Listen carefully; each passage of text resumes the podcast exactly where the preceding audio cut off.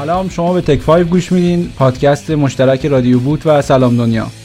من سمیر هستم. سلام من هم بهنام هستم.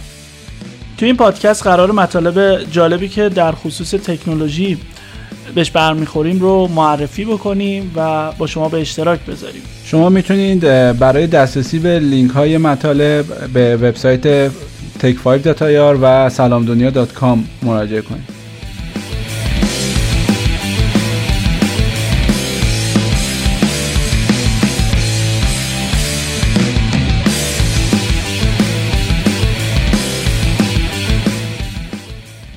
یکی از مطالبی که من توی این هفته رو اینترنت دیدم و خیلی توجهمو جلب کرد و واقعا دوست داشتم یه پستی بود در مورد Emacs 25 یعنی version آینده Emacs و feature هایی که توش قراره اضافه بشه. خودم انقدر ذوق زده شدم که رفتم Emacs خودم رو update کردم یعنی از رو repository Git Emacs source رو گرفتم compile کردم دارم استفاده می‌کنم. اگر طرفدار Emacs هستین Emacs استفاده می‌کنین حتما بهتون پیشنهاد می‌کنم این پست رو ببینین. feature هایی که تو Emacs 25 قرار اضافه شه فوق العاده است. مثلا بالاخره بعد از مدت ها قرار این قابلیت به Elisp اضافه بشه که بتونید library ها رو dynamic load کنی یا بتونید thread یا process ایجاد کنی توی Elisp که خودش یه انقلاب می‌تونه باشه واسه کسایی که مثلا از Emacs استفاده می‌کنن. حتما این پست رو بخونین اگر طرفدار Emacs هستین. قابل توجه اون دوستانی که با Emacs آشنا نیستن Emacs یه text editor قدیمیه. شاید بشه گفت قدیمی ترین نرم افزار آزاد Emacs هست و Elisp هم یه پیاده سازی از زبون برنامه نویسی Lisp ه که به وسیله اون Emacs رو توسعه میدن.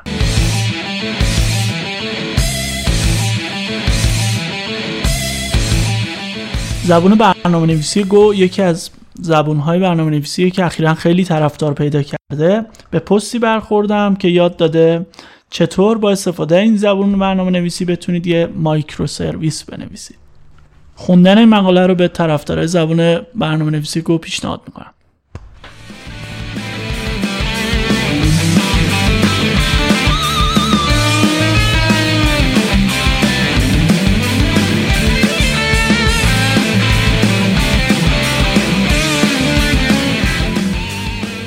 یکی از اتفاقات جالبی که طی دو روز گذشته افتاده اینه که نسخه یک هفت از زبون برنامه‌نویسی Clojure هم release شد.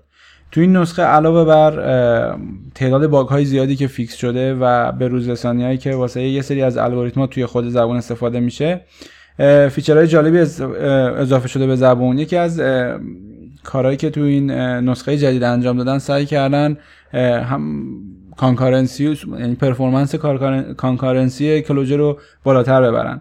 همونجور که ممکنه بدونین Clojure یکی از زبونایی که خیلی تو بحث پردازش موازی و concurrency بسیار بسیار الان طرفدار پیدا کرده خیلی قوی کار می‌کنه. شبیه Lisp یعنی از Lisp الهام گرفته شده و با این تغییراتی که تو نسخه یک و هفت داده حتی benchmark هایی هم که ازش من رو اینترنت دیدم شاید نزدیک دو برابر سرعتش بالاتر رفته. که می‌تونه یه تغییر خیلی جالبی واسه این زبون برنامه نویسی باشه.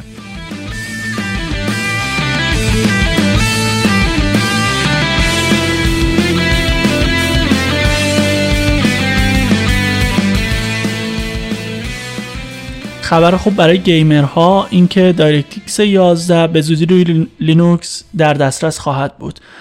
همونطور که می‌دونید کلا پروژه DirectX توسط مایکروسافت ارائه میشه و روی سیستم ویندوز قابل استفاده هست. اما به کمک Wine به زودی DirectX 11 رو هم می‌تونید استفاده کنید و بازیهایی که نیاز دارن به DirectX 11 رو به راحتی اجرا کنید. یعنی مایکروسافت پشت این قضیه نیست؟ خودش قرار نیست روی این کار کنه؟ نه روی این پروژه که قرار از طریق Wine هم اجرا بشه روی گنو لینوکس کمپانی CodeWeavers قراره کار بکنه خیلی عالیه.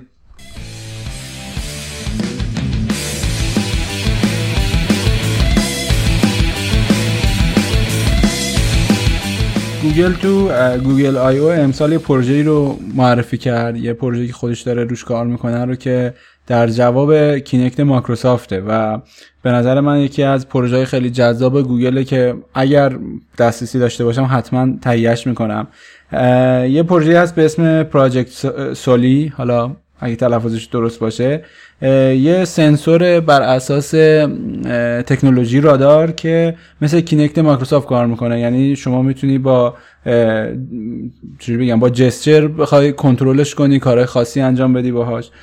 می‌تونه تکنولوژی رو یه لول ببره بالاتر. خیلی پیشرفت خیلی بزرگی می‌تونه باشه. خیلی جالبه که خود chip ش هم خود سنسور و chip ش هم کلا اندازه یه بند انگشته. به نظر من تکنولوژی خیلی فوق العاده ای می‌تونه باشه. خیلی گشتم دنبالش که ببینم آیا release کردن و اگر release شده قیمتش چقدره؟ ولی خب هنوز اطلاعاتی پیدا نکردم. یکی از لینک هایی بود که این هفته دیدم و واقعا واسم جالب بود.